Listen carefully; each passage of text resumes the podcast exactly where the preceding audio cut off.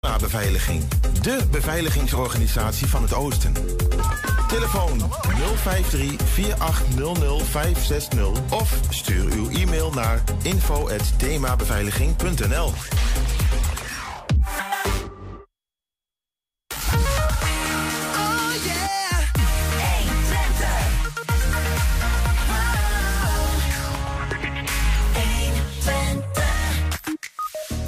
actie Saxion voor Oekraïne gaat niet de beoogde 160.000 euro halen. Toch is de Oekraïense Anna heel blij met het initiatief.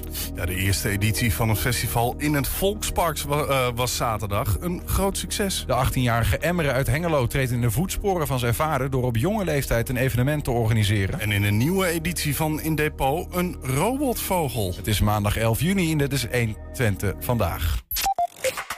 120. 120 Eerst even vers van de pers wat beelden uit eh, de binnenstad van Enschede. Dit gebeurt daar eh, op dit moment. Tientallen trekkers hebben zojuist eh, bezit genomen van het ei van Co in de binnenstad.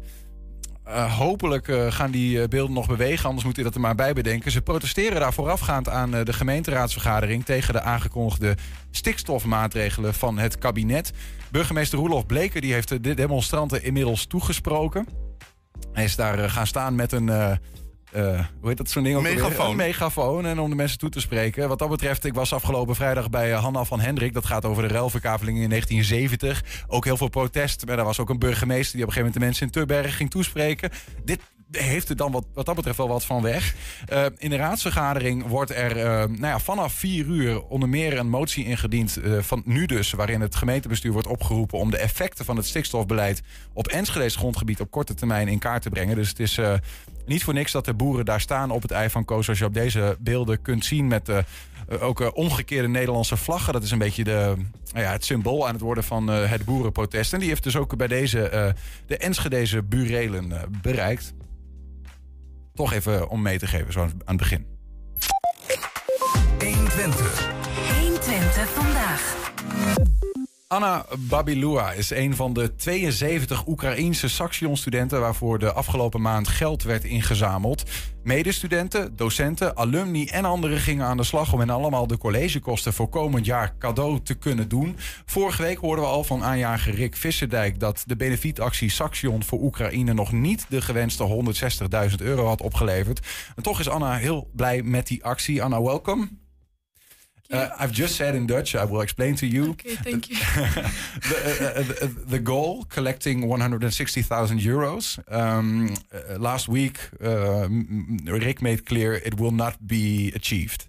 Um, Yes. Nevertheless, you are glad about yes, it. of course. We're still glad that we raised so many awareness among not only Saxion students, but also among all Enschede and Twente region. Mhm. So we are happy about the results. Yeah, we will talk uh, about that later on in this uh, conversation about awareness and what does it mean to you.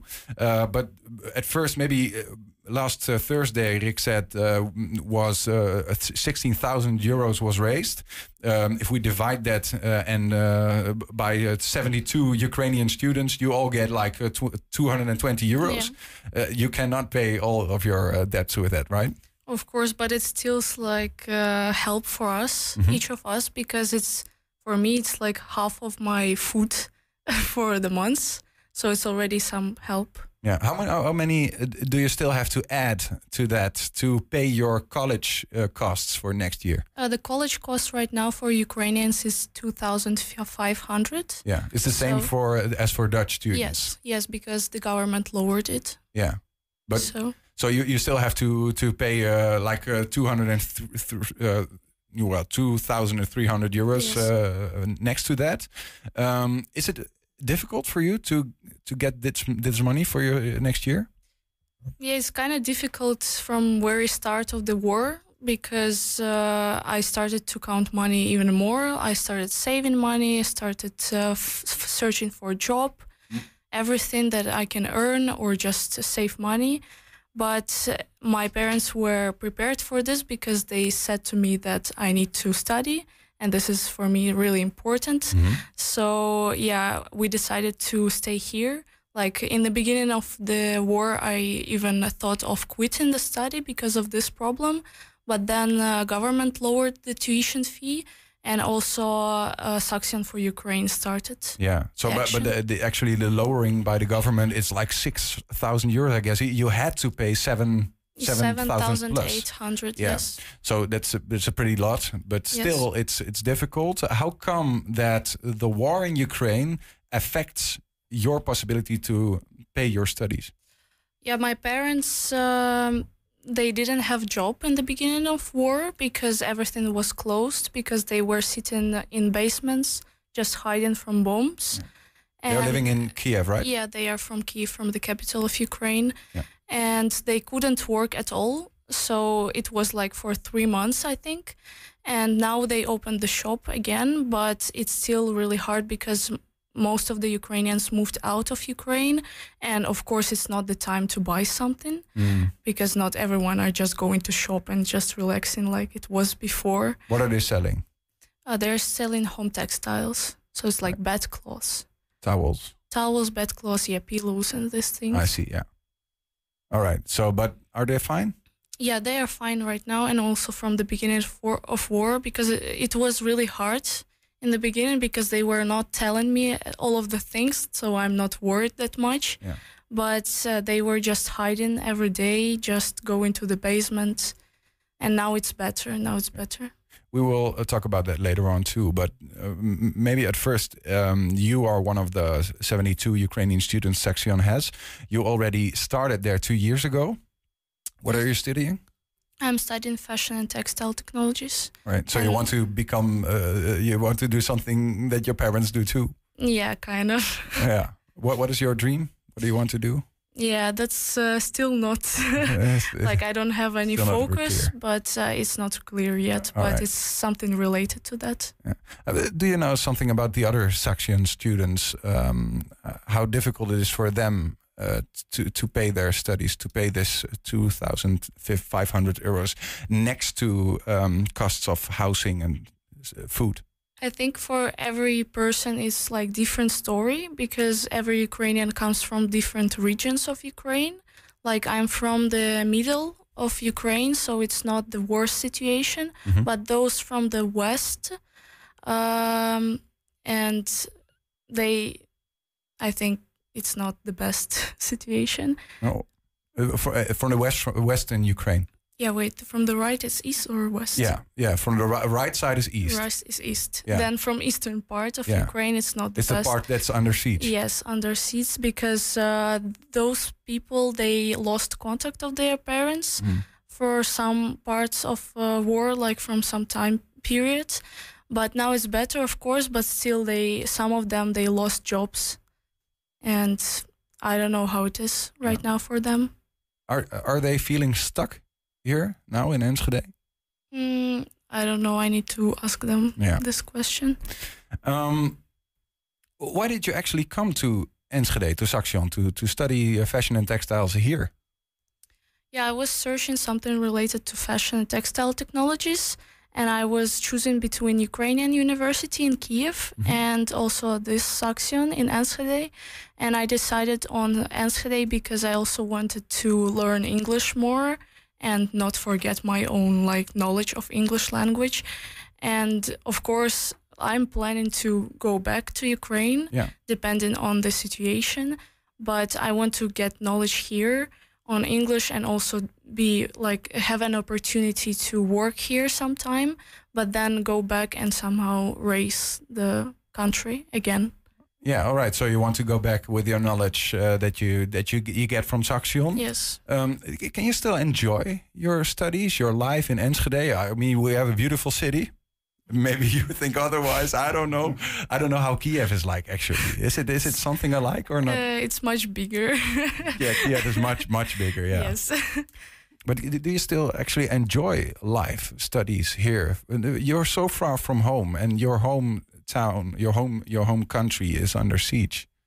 Yeah, it's actually a difficult question. Like I can't answer this question already for four months, when since the war started, mm. Because it's like ups and downs. It's uh, sometimes good, sometimes bad. when uh, it's like morning you check the news then you go to studies then you somehow like distract yourself but then in the afternoon and evening you again check news and it's always go- going back also calling your pa- parents just checking how they are Every I- day. yeah every day of course just texting them or calling them because i'm also feeling nervous about them like because they are under they are there Yeah. and it's of course not the same situation as, as it was before the war uh, not the same life and i think we will not go, go back again to this kind of life Yeah. that it was before I see. I see. I can imagine that so much. Um, you said to me earlier that um, for you, war uh, started in 2014 already. Why is that? um, i was born in crimea The Krim? We uh, call it the Krim. Yeah. Krim. Uh, yeah, in Ukrainian it's also Krim. Mm. Um, yeah, I'm from uh, Simferopol. It's like the main city of Krim. And uh, I moved to Kiev, to the capital of Ukraine, when I was one. But I have my grandparents and all of my relatives in Krim. And I lost a bit contact with them and lost kind of connection since 2014 when the war started uh, there, when Russia occupied Crimea. Um, and now from 2022, I even lost connection even more because they blocked uh, some Facebook and emails, and now it's like they don't have normal news. And I try to text them, try to provide them with normal information, the reliable one, but they tell me that it's all propaganda that I'm reading, and everything that my parents say is not true. So it's trying, it's kind of hard to make connection with them right now. They are hearing Russian narratives only. They are hearing uh, brainwash. They are brain, getting brainwashed since 2014 because Russia occupied. What is the what is the Russian narrative that they are being told? Uh, they are being being told that Ukrainians are started the war in Ukraine and we are fighting with ourselves. So what's the role of Russia, Russia in that? They, Russia tries to li- deliberate them. Russia is trying to save us. So and how, how do you know how, how do you know that is not true? How do you know that is propaganda? How, how do you because that is the big question here, Yeah. right? Uh, How do they have to uh, uh, to to examine that? That's really difficult. Yeah, that's really difficult to examine, but I think they were Ukrainians before, right? And they are still, I hope, Ukrainians because we we say that Crimea is Ukraine. Yeah. And uh, yeah, my parent, like, um, it's the parents of my mother, Mhm. and my mom is in Kiev right now. And when they are calling her, they don't believe her words, but that's strange because they need to believe her daughter Yeah. because she even recorded videos what is happening there Yeah. and like But even the people that are so close to them, their own daughter, yes they are separated from them and do not believe them anymore for their information they tell from Yeah. first hand. I can't believe how brainwashed are they, and I can't believe that even my grandparents can believe in this kind of information that is given to them online. Yeah. You you say that not only your grandparents um, are hearing this uh, this information, but also yourself are is you are hearing this information in Enschede from other people. What what what is the what is this context you're hearing this information in? From whom? Mm, it was only a couple of people. Uh, once it was from one Russian girl, and once it was at Saxion actually. Uh, and I just I heard this, and I know that there are still this kind of people who believe in this Russian news, Yeah. only Russian news from like something news dot, dot ru, so it's like ru uh, and they only read this kind of news and i know this kind of people and i don't know how to change them actually Oh. like i'm trying it's, to it's your explain- word against the Russian media, right? Yes, because I'm trying to say tell them like look we are gathering a lot of people are doing this suction for ukraine for example. Mm-hmm. Most of the people are believing in this kind of things that we are telling ukrainians those who are the closest ones. But they still are only like looking ahead Yeah. and just saying these things Is, is this one of the things you are glad about? So, because we, we started this conversation telling you're still glad, um, despite the fact that it's not the 160,000 euros that they had wanted to raise. Just said, I'm glad because awareness is is raised again, and the truthful information. So, uh, the, uh, um, yeah, how frustrating is it that awareness is uh, going down in the Netherlands, in Enschede? I'm not sure that it's going down. I only heard this kind of things from a couple of people, and I have a kind of big uh, social group that I talk to, and only two, three people, so it's like one percent of those are telling this in this kind of Yeah, information. the, the Russian narratives and the Russian, yeah, pro- uh, yeah. yeah. But but but in in in more in common, um, the the the awareness about the war when it started, it was on top of mind of everybody, yes. and now uh, we are talking about our farmers again and talking about our um, our swimming pool. Yeah, but at least now government already did something for us, and Saxion is still doing f- a lot of things for us, just helping. And a lot of my friends, uh, foreign people who even didn't know where is Ukraine before, they always ask me how are you, uh, how how am I, and how is your relatives, and they know, and they also share news online on their pages. So it's kind of like relief for us because we are feeling hurt. And that's important to you. Yes. I can understand that. Um, we have to finish the conversation. Maybe to. Um, well, I, I I actually wanted to ask you what, what do you want to do after your studies in Enschede, but you uh, already said that you don't know. Actually, you want to you do want to go back to Ukraine, but what comes next, we cannot see in our crystal I ball. I even uh, can't imagine what can be with me tomorrow because the war situation changed for me most of the things. Because I was planning to do minor, for example, and now I can't do that. And everything is changed, and even I can't plan what I do on summer vacation because I don't know what happens to my parents tomorrow. So I can't plan anything. That's why.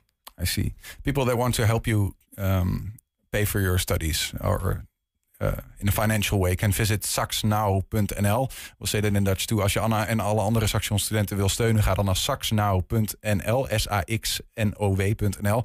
Uh, um, last question. Um, what do you want to say to the listeners? Um, when you want to say to them? Glory to Ukraine, glory to the heroes. Slava Ukraini. Anna Babilua, thank you very much. Um, and uh, good luck. Thank you. Vriend van de show Julian tegenover mij. Die staat voor een enorm avontuur. Straks hoor je meer daarover. Ja, we zijn ook als podcast te luisteren. Dan vind je alle bekende platforms. Je vindt daar hele uitzendingen en elke dag één item uitgelicht. 120. 120 vandaag. Ja, een popfestival met plek voor 10.000 man in het hartje van een stad. Ja, hoe vaak gebeurt dat? En waar kan het überhaupt? Nou, afgelopen zaterdag in Enschede. Het Volkspark was het decor voor een nieuw festival... met optredens van grote namen. Als ik zeg Barney, zeggen jullie Abi, Barney, Barney. Zakken en klappen, zakken en klappen. 1, 2, 3, 4. Oh. Drie keer raden waar we hier zijn. Normaal gesproken heel rustig. Anderhalve man in een paardenkop, een beetje luieren. Vandaag een plek waar ze zeggen 10.000 mensen genieten van muziek. Bluff, Chef Special, eh, Suzanne en Freek. Dit is in het Volkspark.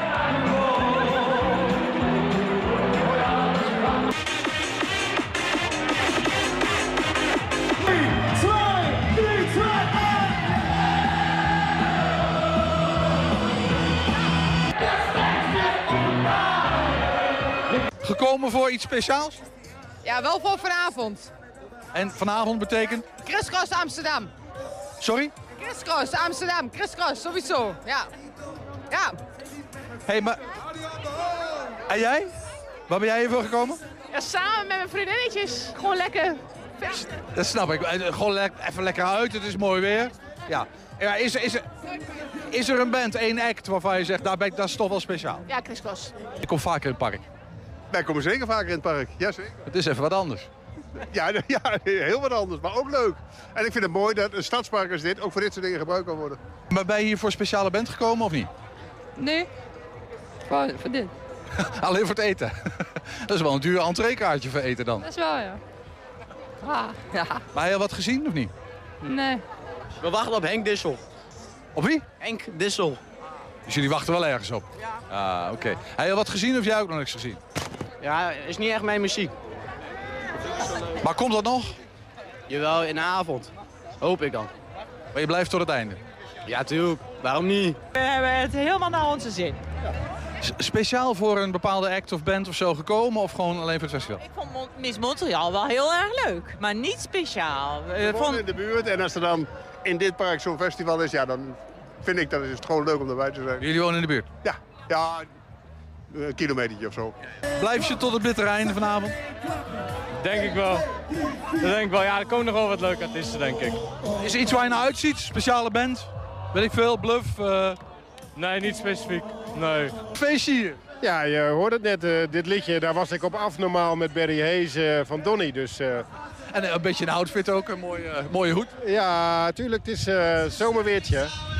En even checken hoe het hier is met eh, geluidsniveaus en de sfeer. En, eh, Je bent echt aan het checken wat het geluidsniveau is. ja, ja daar, daar worden we door rondgeleid. eh, ja. Net tegen mijn cameraman, we op zoek naar mensen die een beetje anders zijn dan anderen. hè. Toen zag ik jou. Zij is anders en zij loopt nou heel stiekem weg. Jij ziet er alleen maar een beetje anders uit. Ja, maar we horen wel bij elkaar. Ik vind dat een heel tof pak, man. Ja, dankjewel. Dankjewel. Hij naar je zin. ja, het is hier gezellig. Waar kom je vandaan? Uit Lochem. Uit? Lochem. Hey, helemaal hier naartoe? Ja, Speciaal voor? eh, voor Manon, want die is morgen jarig. Gefeliciteerd. Jij bent morgen jarig. Jarig, ja. ja. Ga ik een hele onbescheiden. Hoe oud word je? Eh, ik word 35 morgen. Oké. Hey, en... eh, Vraag je nou hoe oud ze is? nee. Oh. nee. Vind je het leuk? Ja, tuurlijk. Het is echt super leuk. Ben je nog voor een speciale band gekomen hier of zomaar? Nee, gewoon gewoon heen. Blijf jij de hele avond? Eh, ik denk het wel. Blijf zij de hele avond? Wat is? Tot het laatste minuutje.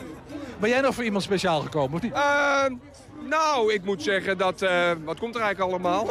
Ah, we hebben nog eh, Suzanne Freek en Bluff. Chef Special natuurlijk. Special natuurlijk, kom op. Ja, dat wist je toch zelf ook wel? Dus ik vind het ook heel leuk om hier te zijn. En het is leuk om de sfeer zo goed is. Dus eh, als het gewoon goed gaat, is dit een blijvertje. En eh, heel mooi. Mooi dit park, is topplek. Ja, zometeen zaterdag vierde kappersduo Ben en Atti Lutje Schipholt hun diamanten huwelijk en we gingen bij ze langs. 120. 120 vandaag. We zitten net naar die video te kijken, Julian, van in het Ja. Volkspark. En dat was afgelopen zaterdagmiddag. Ja, Toen was jij iets anders aan toen, nog niet? Eh, ja ik eh, was wielrennen aan het kijken. Oké. Eh, gekeken? Ik, eh, eh, waar ik heb gekeken? Nee, alleen gekeken. Want ik heb ook andere dingen gezien. Nee, ik heb het gekeken op de fiets. Oké, op de fiets. Ik heb het op de fiets, nou ja, niet gekeken, wel geluisterd. Uh, ja, ja, ja, want ik zag namelijk in de wandelgangen hier wat beelden langskomen. Jij gaat iets, iets bijzonders doen. Ja. En wel ehm, um, driemaal de Alp de US beklimmen. maar niet morgen al, volgend jaar voor de Alp du 6. and eh, jij hebt eh, nul kilometers in de benen, soort of. Nou, ik heb voorheen wel gefietst op, op mijn wielrenfiets. Maar Ja. corona kwam er tussen te zitten. Nou, je, je, je weet net zo goed dat je dan eigenlijk wel wil. Maar ja, een beetje... Je Mhm. gaat niet sporten. Je, ik voetbal wel. Alleen dat, ligt ook op een gegeven moment de hele tijd bij de hap. En snap ligt dat stil. Ja, kortom, nul conditie. En, en, en over een jaar moet je drie keer die berg op. Gaan we het zo meteen over hebben. Maar wij dachten toen we dat hoorden, dat is leuk. Dat gaan we volgen vanaf het begin. Zometeen even over het waarom en zo. Maar eerst even, je hebt je eerste stapjes zelf gefilmd bij deze. Hallo lieve vrienden, goedemorgen. Goedemorgen. We zijn hier eh, op avontuur. Ik eh, ben nu alles eh, aan het klaarzetten. Zometeen fietsen. Zo. Handschoentjes aan. En helmpje op. En dan gaan we. De eerste training gaat brengen. Ja, het avontuur dus is nu echt begonnen. Ik, eh, ik ben officieel begonnen met de eerste training. Volgend jaar, juni, dan, eh, dan gaan we op avontuur. Dan gaan we proberen de Alpen ja, te bestrijden. Ik denk ook dat het de trainer waard is. Niels wel heel vaak dik. Henk ook. Stevig gebouwd, zal ik zeggen. Eh, ja, die wedstrijd ben ik helemaal klaar mee. Eh, ja, prachtig weer op de fiets eigenlijk. Het is bijna zonde dat het zo hard moet gaan. nou, ik... eh de eerste 5 kilometer opzitten en eigenlijk gaat het nog. Een beetje pijn, maar dat hoort erbij. De Alp, Alp d'Huez. Volgens mij dat was het 21 bochten, 7,9 kilometer. En die eh, ga ik drie keer opfietsen. Ja, allemaal voor het goede doel. Zo, ben ik weer eh, net een half rondje gedaan. 8 kilometer. Bijna, nou ja, niet bijna aan de. Bij dat eh ene huisje daar. 16 kilometer volmaken. En dan eh, koud afdouchen, het is best wel warm buiten. Ook wel lekker. Dan eh zelf tracteren op een... eh, Nee, ik ga het niet doen. Ik ga niet een pilsje drinken. Nee. We moeten nu trainen. We moeten groeien. Zo in kwaliteit. Als in eh, mens. Zo. Dat is hem. Eerste training. 16 kilometer. Maar wel gedaan. Wordt een zware tocht. Maar je moet wel erover hebben om eh, de Alp op te fietsen. Tot Julian. Ja. Fantastisch. Eh, applaus van mijn kant. Die, ja, die eerste 16 kilometer zitten erop. Ja. En, eh, eh, maar ik moet toch even... eh, we hebben een draaiboek en daarin eh, heeft iemand een tekstje voorbereid. En die ga ik dan maar oplezen. En ik eh, laat het midden of ik erachter staan. Nee, nee, nee, nee, nee, nee. nee. We- we- wij, wij doen alles hier uit ons hoofd. Wij zijn professionals. Zeker. Nee, En, maar eh, ik, eh, oprecht, jij zei, ik noem je wel eens dikzak. En dat is ook een beetje zo. Maar bij deze wil ik wel mijn excuses ervoor aanbieden. Nee, je hebt fantastisch eh, dat je die stap Ook bent gaan Henk? maken. Dat weet ik niet. Kan ik, kan ik alleen namens mezelf spreken. Maar tegelijkertijd, ik bied daarvoor mijn excuses aan. Maar ik, tegelijkertijd moet ik ook even op de vingers tikken. Want ik weet dat je biertjes hebt gedronken na dit avontuur daar. Ja, dat klopt. Met jou ook. Ja, de- daarom. Dus het is een betrouwbare bron, eerste Ja. hand. Eh, maar we gaan even naar waarom jij dit eigenlijk doet. Want dat Ja. is wel, eh, eh, die, dit komt niet uit de lucht vallen. En er zit ook echt wel een hele serieuze gedachte voor jou achter. Ja, dat klopt. Want afgelopen nou ja, jaar ben ik mijn opa en mijn oma verloren. Mijn oma aan de gevolgen van kanker. Mijn opa eigenlijk aan de gevolgen van de kanker van mijn oma. Die heeft euthanasie gepleegd omdat hij nou ja, geen leven zag zonder mijn oma. Dus uiteindelijk ook eigenlijk wel aan die gevolgen. In het verleden, oh, ik moet goed, hoe moet ik gaan spieken? In 2014. Kijk even naar zijn tatoeage. Ja, in 2014 eh, eh, heb ik eh, mijn andere oma, die is ook overleden aan kanker. En mijn oma, die ik nu nog over heb, die heeft ook kanker. Dus eigenlijk in een hele lange lijn van familieleden, allemaal met kanker. Toen dacht ik bij mezelf, nou ik kan dat. Ik, ik ben een, een beetje zo'n binnenvetter. En ik dacht, nou ja, om dat eh, een beetje die, dat opkroppen weg te krijgen, eh, ga ik mijzelf een, een doel stellen, een project opwerpen. Van eh, hier ga ik mij opgooien.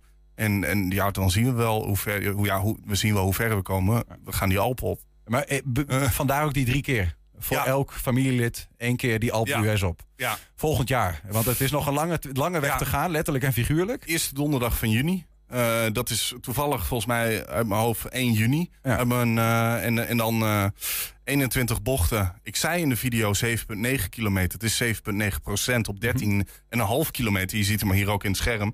Ja, dat is aardig stijl. Eh, maar eh, ja, dat was een beetje de gedachte erachter van... nou ja, we zien het wel. Eh, eh, om, om mezelf ook weer een beetje mentaal eh, eh, een schop onder de kont ook te geven. Ja, dus we gaan eh, jou de komende tijd hier aan deze desk eh, steeds meer zien eh, slinken. Ja. Dan wel in spiermassa toe laten nemen. Ja, dat ze op een gegeven moment, eh, als jij een keer achter de knoppen zit, dat ze zeggen: Nou, goeiedag, die mag ook wel eens gaan fietsen. Ja, nou, we gaan het zien. Eh, bier gaat drinken na af... Als jij elke keer bier gaat drinken na afloop van je training... Dan, eh, dan, maar dat ga je, ga je dat ook allemaal? Ga je ook je, Dat- je dat- voedingspatroon en zo moet ik, allemaal moet ik rectificatie? Ik kom bijna altijd met de auto naar training. Eh, dus ik drink, bij, na trainingen drink ik nooit. Maar goed, Eh, even, ga, je ook, ga je dat ook allemaal doen? Voedingspatroon en gaat, alles? aan? gaat allemaal aangepast worden. Nou, jij- we, we zitten hier ook al met die shakejes. Jij bent een voorstander ervan.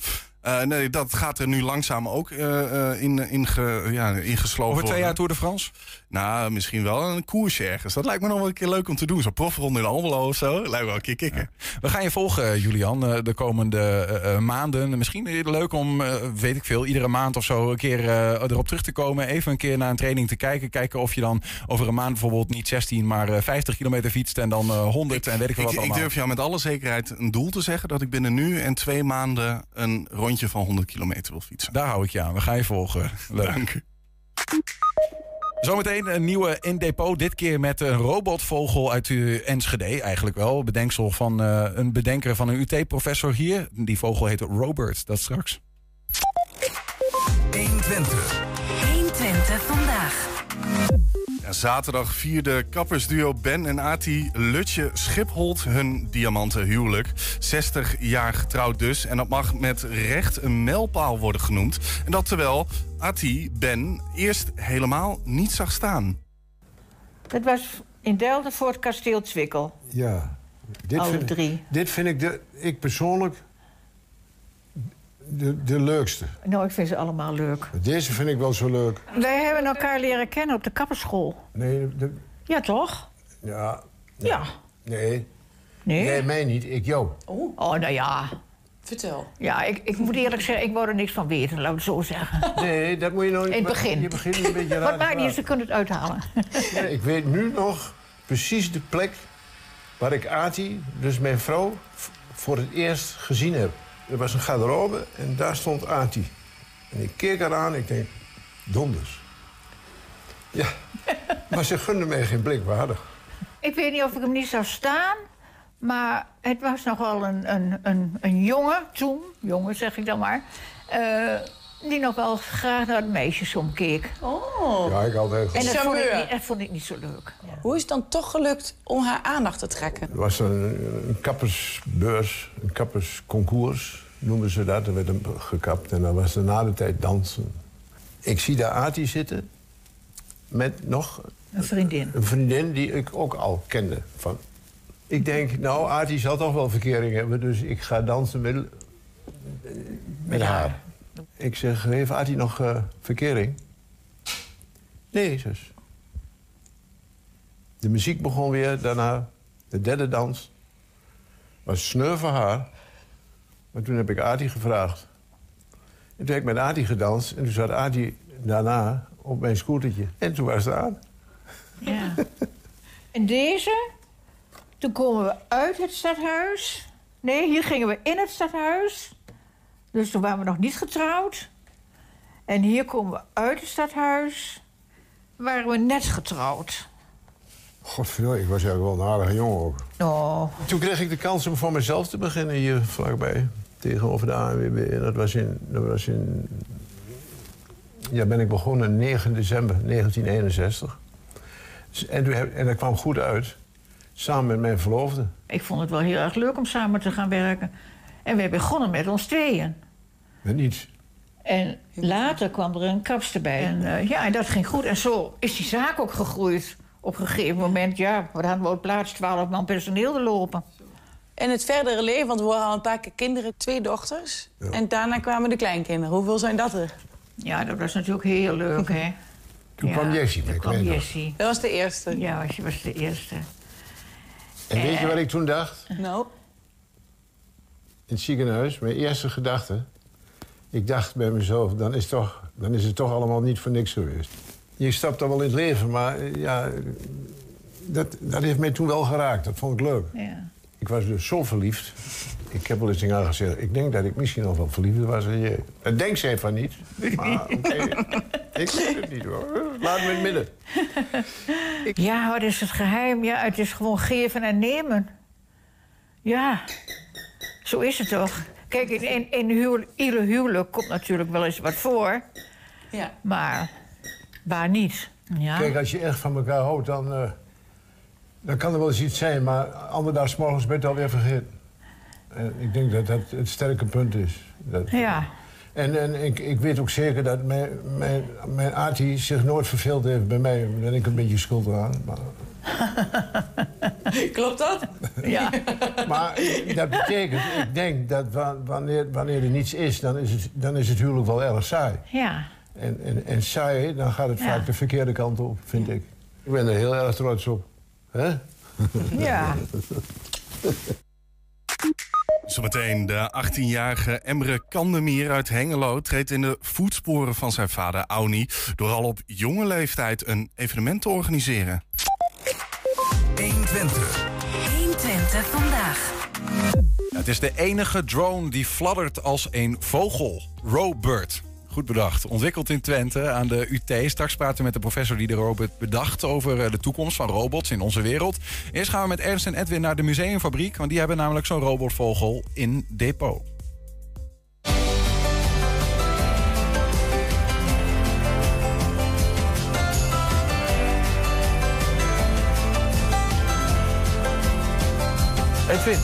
Ja, ik heb in mijn jonge jaren joh. Lag ik met een verrekijkertje in de sloot. Bij ons achter, in de sloten.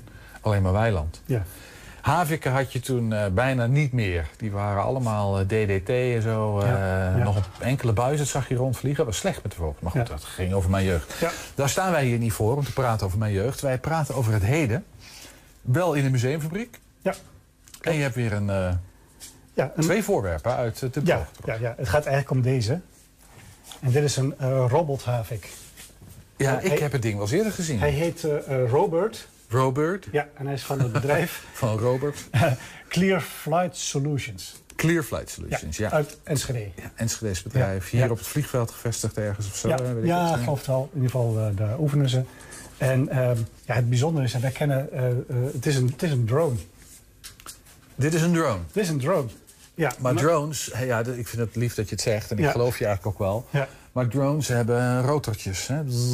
Ja, ja, en dat is natuurlijk wel het bijzondere. Want ik ken eigenlijk geen andere drone met, die gewoon in de vorm van een vliegtuig met, met, met flappen. Deze klappert met zijn vleugels, Ja. als een vogel dat ja, doet. Ja, ja, ja. Sterker nog, ehm, dit, dit, dit is een havik. Die heeft een bepaald eh, vliegpatroon. En dat is, eh, eh, heb ik gelezen, heb ik op het filmpje gezien... flap, flap, zweef. Ja, En dat klopt. is hoe die eh, voortbeweegt. En dat doet deze ook. Dus ze hebben ook echt het vluchtpatroon van een Ja. havik nagebootst. ja, ja. ja. En dat is, En, maar, dat, maar dit ding vliegt gewoon echt. ja, ja. De- de- Deze niet, deze moet je heel ver gooien. Maar normaal gesproken zit hier een motortje in. Ja. Het is wel een mooi ding, zeg. Ja. Hey, en waarom hebben jullie nou dit in de collectie? Want dit is, de, nou ja, het is geen historisch artefact. Dat zal het misschien ooit worden. Maar Ja. Nou ja, weet je, het gaat toch ook om... om een mens heeft altijd een droom gehad om te vliegen. Ja. En eh, wij hebben een grote natuurhistorische collectie. En het is altijd leuk als men naar de natuur kijkt... om daar te kijken, wat kan je ervan leren, wat kan je ermee doen. Mimicry. Wij, wij hebben, ja, wij hebben haviken in de collectie. Nou, dit is dan een, een drone-havik. Ja, en je ziet, hij lijkt er echt heel erg veel op. Ja. Het patroon is hetzelfde. Ja. Dit is 3D geprint helemaal. Eh, eh, het is met de hand eh, beschilderd. Hè, het is best licht ook, hè? Dat komt natuurlijk, het, het, heel luchtig. Ja. Er zitten overal gaatjes in, maar ja, dat moet Ja. natuurlijk ook. Maar, Ja, en hij, ja, dat is dus best bijzonder. En dat het hier in de regio ontwikkeld is. En het doel van deze vogels, want ja, je, natuurlijk een bedrijf oprichten, dan moet je geld verdienen, is hij, hij, zocht een, een, een, manier om vogels bij vliegvelden te verdrijven. Want uh, nou, als een, een, vogel een botsing veroorzaakt met een ja, vliegtuig... Het, kan nou, het vliegtuig zijn. stort niet meteen neer, nee. maar je hebt toch flinke schade. Ja. dus, nou, het kan ook echt gevaarlijk zijn. Hè? Ik bedoel. En dat deden ze, ik weet dat ze dat rondom Schiphol en zo worden ook ganzen afgeschoten. Die worden gewoon afgeschoten, want het is gewoon te gevaarlijk. Ja, ja, ja. Ze proberen dit, was een vriendelijk, dit zou dan een vriendelijke ja. manier kunnen zijn om ervoor te zorgen dat je minder gevogelte ja, ja. want, want hij ziet er dus zo echt als een havik uit. Ja. En hij heeft ook hetzelfde vluchtpatroon dat 75% van de, van, de, van de vogels die denkt dat dit een echte havik is en die gaat vandoor. Nou ja, en je hebt natuurlijk wel, wel, wel valkeniers die, uh, die zichzelf ook verhuren om, om vogels ja. te verjagen. Uh, het nadeel daarvan is dat ja, je neemt zo'n valk mee, of een havik, of nou, wat voor dier dan ook. Die laat je vliegen, maar na een paar rondjes heeft hij het wel gezien. Ja. He, en hier stop je een nieuwe accu in. En uh, je gaat maar door. Gaat eindeloos voort. Hey, dan heb jij hier eh, het, het, het soort van het levende lijf, het leefje. Ja, ja, ja. ja, Nou ja, je, je, je zei net van er zijn een aantal vogels die zijn met, met gif in de. de- Deze stad vond ik in de database. Deze is, eh, komt uit Holte. Oké. En is inderdaad, door vergiftiging is die om het eh, leven gekomen. Oh, ja. Dat zal hem of haar, dat weten we niet natuurlijk. Ik heb al even aan de onderkant zitten kijken, maar dat is onduidelijk. Hem of haar is niet overkomen. Nee. Robobird. Hier in het museum, eh, in de museumfabriek. Ja, een Enschedeze bedrijf. Ja, mooi. Ja. Ja, fantastisch. Aangeschoven de professor die Robert, zo heet hij, bedacht en ontwikkelde. Professor Dr. Stefano Stramigioli, welkom. Eh, Is het een eh, mannetje of een vrouwtje eigenlijk? Nou, voor robots kan je nog niet zeggen. Hè? Dat is eh asexual. Ja, precies. Nou ja, de, de naam klinkt mannelijk, maar ik weet niet of je dat nog mag zeggen in de 2022. Hey, Stefano, je bent eh, professor Advanced Robotics. Ja, dat klopt. Wat eh, is dat? Ja, robotica. Robotica is eigenlijk het eh, machine te maken die, die, die kunnen bewegen in onze in omgeving, zeg maar. Dus dat is eh, de embodiment, als je zo kan zeggen, van, van de digitale wereld, zeg maar. Mhm. Nou ken ik, eh, ehm, hoe heet die clubs ook alweer in Amerika? Volgens mij is dat voor dit is zo'n robot die salto's kan maken. Je hebt allerlei ingewikkelde... Boston Dynamics. Boston Dynamics, dankjewel. Je hebt allerlei bijzondere figuren. Ehm, eh, maar jij besloot een robot Havik te maken. Nou, het is, het is eigenlijk eh, eh, de eerste versie is door iemand anders gedaan. En dat is eigenlijk, eh, bij trial and error is, is, is eigenlijk gelukt om, om te laten flapperen en te, te laten vliegen.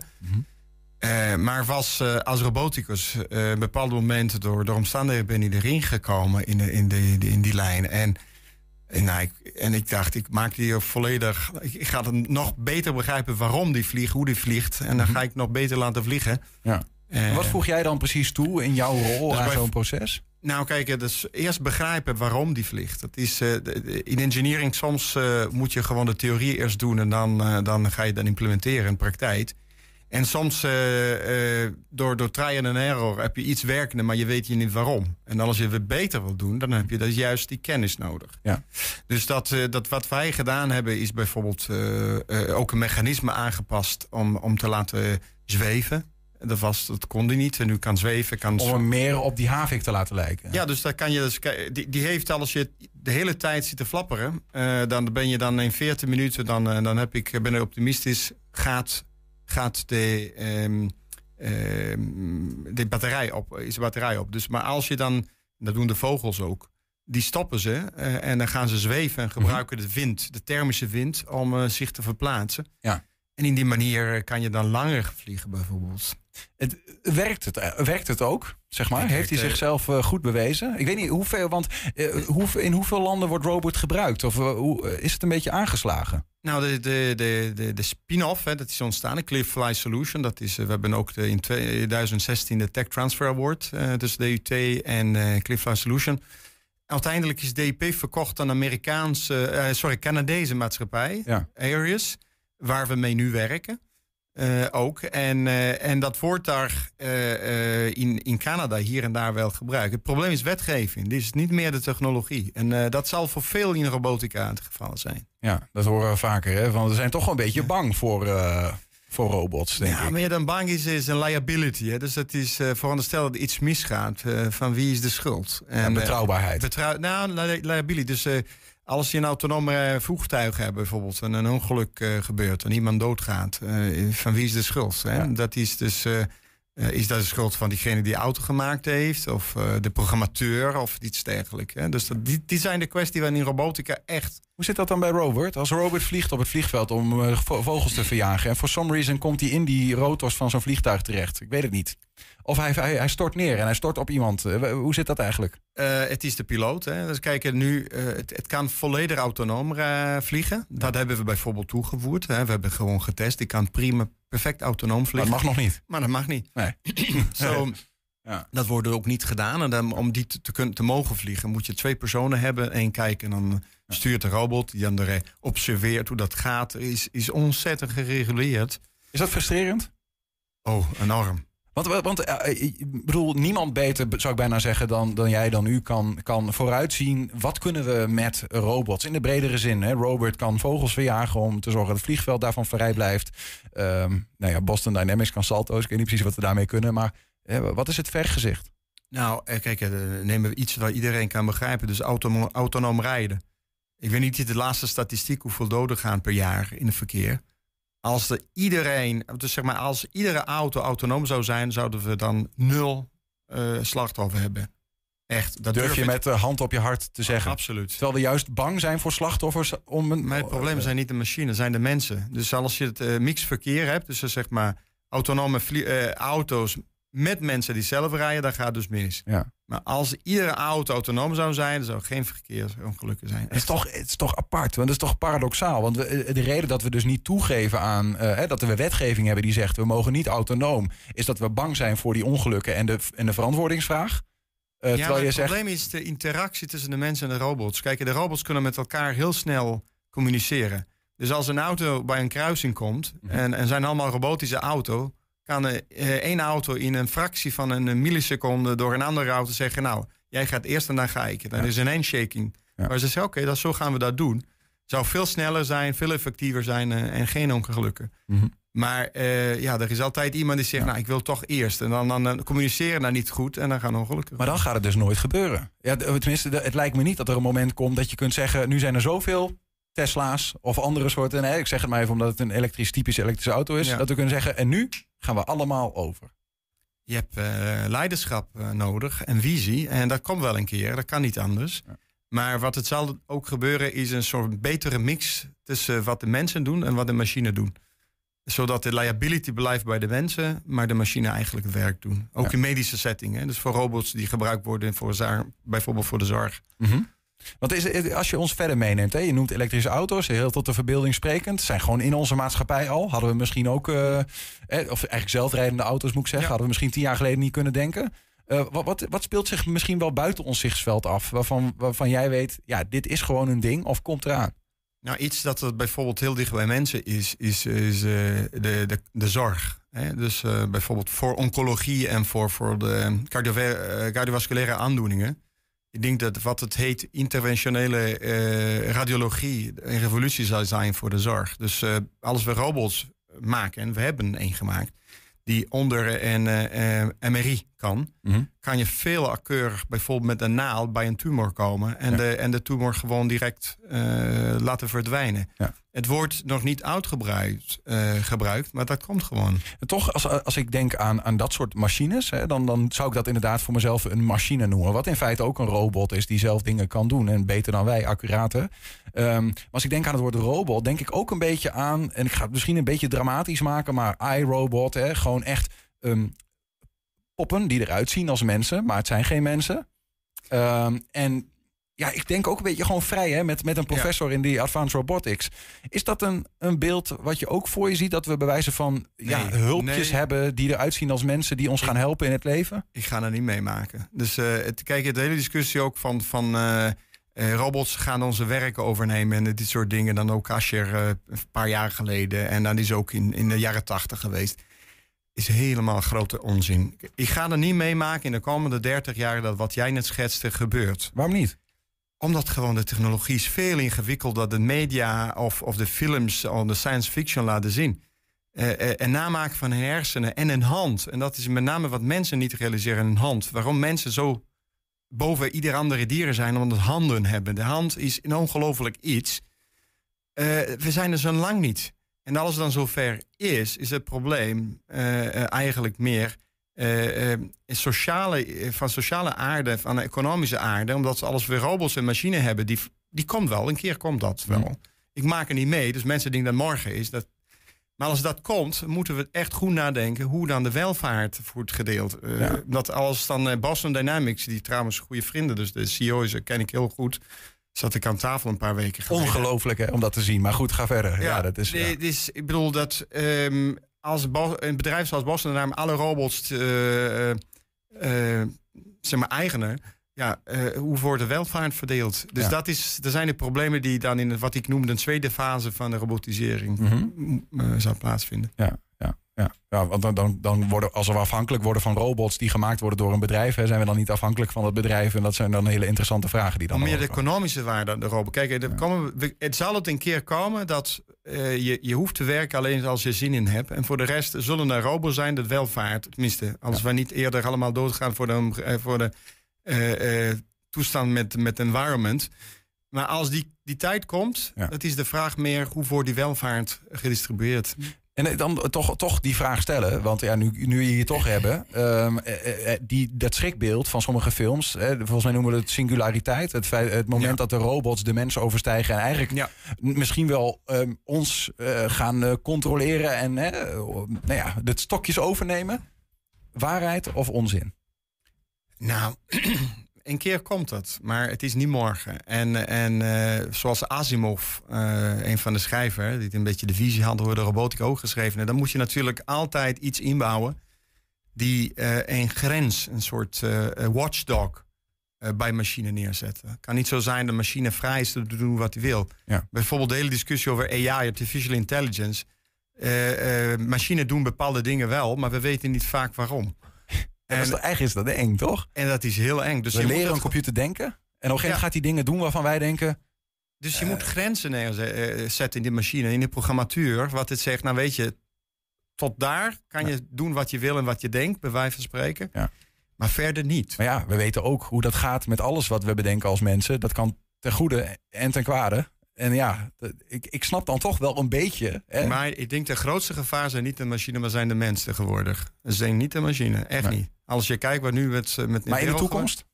In de toekomst eh, misschien zullen de machine ons redden van de mensen. Ik, het, is, het is overdrijven wel in mijn, de- de- in mijn afspraken, maar ik, het is niet uitgesloten. Maar we kunnen een computer, want dat is eigenlijk hetzelfde ding met die technie, met de eh, zelfrijdende auto's. We kunnen een computer moeilijk ethiek aanleren, lijkt me. Hè? Ja, maar weet je, een computer je kan je wel leren een computer met feiten te redeneren. En dan feiten te gebruiken om besluiten te nemen. Doen de mensen niet. Ja. En dan zie je het eh, dagelijks eh, wat er hier in de, in de wereld gebeurt. Waar dat gewoon keuzes gemaakt worden wat absoluut geen... They make no sense, weet Ja. je wel. Het is, ja...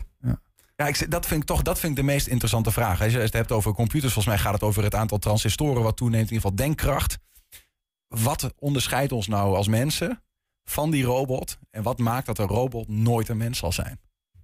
Nooit eh, op onze manier zal denken, bijvoorbeeld. Ja, maar misschien heb je de Harari, ken je de boek van Harari, Homo Deus. Hè, dus eh, wat is een hersen? Een hersen is gewoon eigenlijk een processing eh, van, van, van, van data. Dus je, je kan er niet uitsluiten dat een machine zo ver zal komen één dag. En dat gaat niet morgen gebeuren hoor, dus geen zorg. Maar Ja. Interessant. Eh, Is dat iets waar je met vakgenoten veel eh, over eh, in conclaaf bent ook? Over deze kwesties? Of is het eigenlijk zijn die op een veel praktischer het niveau nu bezig? Nou, ik, ik, ik, ik ga ontzettend van filosofie, ook van, van de Grieken en zo. Dus dit, die zijn filosofische kwesties waar ik zeker mee bezighoud. Maar in het dagelijk werk doe ik gewoon de engineering en, en de science en, en wat er daarbij hoort. En ik weet het ook dat dit niet morgen is. Terwijl er veel mensen dan bang voor zijn dat dat zo is. Dat is niet zo. Nee, nee. Dus ik hou me, mijn dagelijke da- eh, bezigheid is, is meer echte techniek te ontwikkelen. Ja. Wat is het volgende project eigenlijk? Of wordt Robert nog elke dag ehm, ja, vernieuwd, eh, aangesleuteld? Ja, het is, eh, ik, ik vind, ik doe alles wat leuk is en aan opdagend is. Ik ben bezig nu met kwantummechanica. heeft niets met robotica te maken bijvoorbeeld. En, maar in de robotica setting, ik probeer de natuurkunde rond de robot echt zo duidelijk eh, uit te schrijven... dat in staat zijn om eigenlijk iedere fysische machine te begrijpen in de wereld. En een vogel is natuurlijk een voorbeeld van. Zou een, een, een behoorlijk mooie vis kunnen zijn in de toekomst, wie weet. Ja. Dus Ja, de, natuur is, eh, de natuur is de inspiratie van, eh, van de robotici. Altijd geweest, zoals Aristoteles zei en anderen. En dat zal altijd blijven. Ja. Maar heel concreet gezegd, eh, is het niet, eh, je bent niet met een vis bezig bijvoorbeeld of iets anders. Nee, nu, ben ik echt met een vogel. Dus ik denk dat eh, de, de, de, de, vogels zijn bijzondere dieren. Hebben we veel daarmee te doen. Als dat, kijk, lopen is, vind ik het makkelijker dan, dan vliegen. En dat in een bepaalde opzicht is ook al bewezen dat het makkelijker is. Dus we zijn er lang, nog lang niet. Maar als we het echt een vogels kunnen doen, die niet alleen als de robot kan flapperen, maar kan ook op een tak eh, eh, stoppen en- en dan weer beginnen. Dan kan de vleugel eh, invouwen en al dit soort dingen. Nou, dan, dan ben ik blij. Mooi. Mooi levenswerk om aan, eh, aan te werken. Stefano Strameggioli was eh, bij ons. Bedenker en eh, maker van, eh, nou ja, me- medemaker van eh, Rober, de robotvogel. En eh, dus aan het werk met allerlei andere robots. Dank voor eh, het samen nadenken over de robot en de mens en hoe wij samen opgaan. Heel graag gedaan. Ja, en eh, eh, voordat we eruit gaan, we, we zouden Emre Kandemir hier eh, in de studio krijgen. Die is helaas verhinderd, dus die krijg je nog van ons cadeau. Staat vast op de singles hoor. hè? Ja, ja, ja, het is druk. Maar die krijg je nog cadeau van ons. Die, die gaan we dus morgen aan jullie geven. Ja, dit was 120 vandaag. Terugkijken, dat kan direct via 120.nl. Oh ja, we hebben nog heel even een dingetje. Want eh, nee, ja, dan- nee, dan we ik stoppen gewoon gewoon stoppen. even. Gewoon, we hebben, eh, in de gemeenteraadsvergadering horen we net namelijk, die om eh, vier uur begon, werden twee moties over het stikstofbeleid aan het eh, begin behandeld. De voorstellen vertegenwoordigden zo'n beetje beide uitersten van het spectrum. D66 vindt dat een nodige stikstofreductie voor het grootste deel gerealiseerd moet worden door de landbouwsector. En de PVV, indiener van de tweede motie, wil van alle inspanning om die reductie te realiseren eh, af. Dus eh, nou ja, we hebben een tegenstelling een, eh, in het Enschede stadhuis. Kijk eens aan. Dan nu wel echt tot zover 120 vandaag.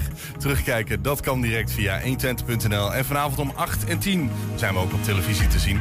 Op de radio kun je zo niet genieten van Henk Ketting. Die is een weekje weg. Dus DJ Non-Stop neemt het over. Tot morgen. 120. Weet wat er speelt in Twente.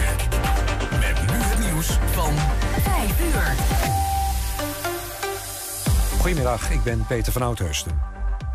Premier Rutte heeft in Oekraïne president Zelensky ontmoet. Ze onder meer gehad over de steun aan Oekraïne die nodig blijft... juist nu de oorlog langer lijkt te gaan duren dan gedacht, zei Rutte.